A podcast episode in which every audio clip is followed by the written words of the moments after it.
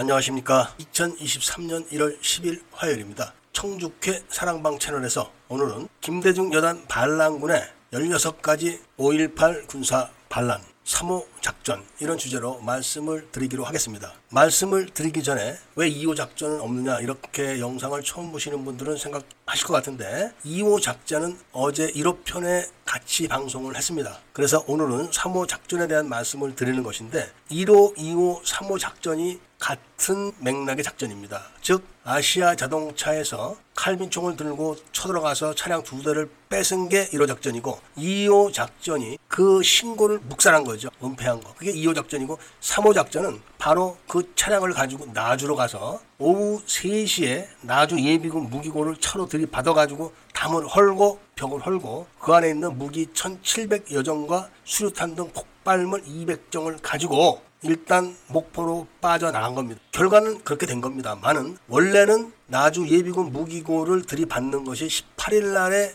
계획됐던 작전인데 이것이 전국 계엄으로 확대돼서 선포되면서 김대중 여단 반란군의 주요 인물들에 대한 수배령이 떨어지는 바람에 18일 날 접선이 안 된 겁니다. 그러니까 손 놓고 있다가 18일 날 김대중 여단 반란군이 그대로 무장 반란을 일으켰으면 18일 날 교도소가 깨져가지고 죄수들이 다 석방돼가지고 바로 44군데 무기고에서 무기를 싣고 나와서 7공수 계엄군을 선별하고 대전까지 진격을 했을 겁니다. 대전까지만 가게 되면은 김일성이 전면 남침을 하는 것이 원래 작전 계획입니다. 그런데 이게 어디서 정보가 센 건지 아니면 이중 간첩에 의해서 이중 플레이가 된 건지는 정확히 저도 모릅니다만은 어쨌든 18일 날 전국 계엄이 선포됨으로 인해 가지고 김대중 재단 반란군들의 상당수가 지명 수배가 되는 바람에 차량 두 대를 가지고 나가서 그들과 접선이 안 된 겁니다. 물론 먼저 번에도 말씀을 드렸지만 17일 날 전군 주요 지휘관 회의를 할 때 합참 의장이었던 유병현 대장과 전투교육 사령부의 사령관인 윤흥정 중장이 전군 지휘관 회의에서 전국 계엄 확 확대를 반대했던 유일한 인물이라는 것을 말씀드렸습니다. 만약에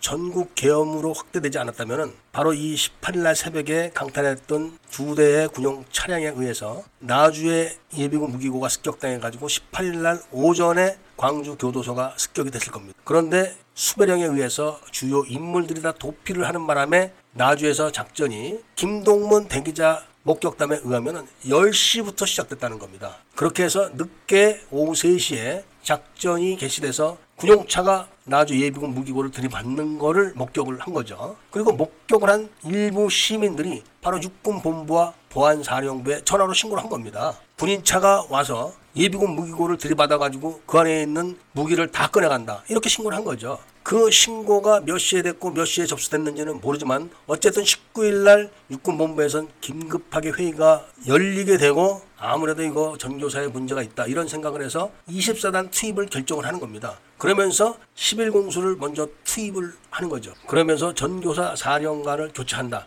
이런 결정을 내부적으로 내려가지고 문제가 확산되지 않기 위해서 전교 사령관을 최신부 장관으로 자리를 만들어 놓고 보안사 준장이 20일 날 아침에 전교사로 헬리콥터를 타고 내려가서 조사를 시작하게 되는 겁니다. 그런데 전교사 장성들이 김대중 여단 반란군의 편제가 돼서 반란 행위를 시작했는데 곱게 고분고분 조사를 받을까요? 그래서 김기석 소장이 보안사 준장에게 권총을 빼들고 같이 언성을 높이면서 달겨드는 겁니다. 그래서 그 옆에 있던 장성들과 부관들이 막 말리고 해서 수습은 되지만 이런 광경을 보던 전교사 장성 하나가 배반을 하게 되는 겁니다. 그래서 5.18도 완전 망하게 되고 북한군 600명 중에서 430여 명이 다 몰살을 당하게 됩니다. 여기서 보안사 준장이 헬리콥터 편으로 전교사로 가서 조사를 한 이 내용을 바로 5.18 주동자들이 뭐라고 지금 언론을 통해서 선전을 하냐면은 신군부가 계엄 지휘권을 간섭을 했다. 이거를 지금 또 뒤집어 씌워가지고 이야기를 하는 거지만 실질적으로는 나주 사태에 대한 조사를 하기 위해서 내려갔답니다.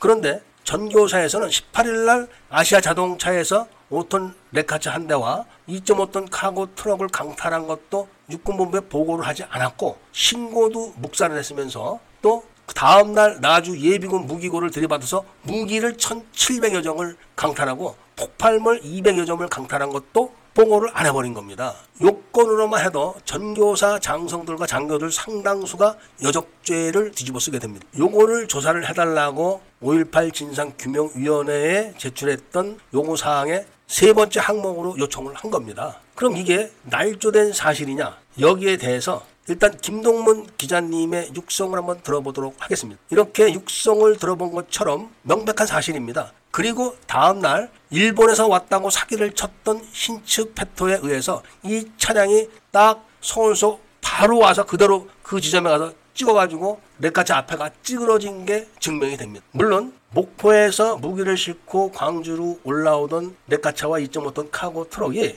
24단 지프를 강탈한 그 차량 행렬의 한 대와 접선을 하는 과정도 이것이 군사작전. 왜냐하면은 목포에서 광주로 들어오는 길은 서울로 치면은 저 천호동 바깥쪽입니다. 그리고 24단이 기습을 당한 곳은 서울로 치면은 행주대교 근처입니다. 오히려 부천 정도 거리가 될 수도 있습니다. 왜냐하면 광주 톨게이트 입구기 때문에 그런 겁니다. 서로 정반대에 있었던 김대중 여단과 북한군이 어떻게 해서 광주 진입로 입구에서 만났는가 어떤 연락 수단을 통해서 만났는가 이런 거를 조사를 해보면은 북한군과 김대중 여단의 작전 계획이 다 드러나게 돼 있는 그러니까 1번, 2번, 3번 요구사항 자체가 전교사에서 육군본부로 보고 자체를 안 한 겁니다. 이게 있을 수가 없는 겁니다. 무슨 몽댕이 한 개를 잊어먹은 것도 아니고 LMG 50, LMG 30 그리고 수류탄 수백 발 그리고 총기가 1700정이나 약탈을 당했는데 이거를 육군본부에다 신고를 안 했다. 보고를 안 했다. 이거는 그냥 반란 행위입니다. 이거를 5.18 진상규명조사위원회에서 조사해 주겠습니까?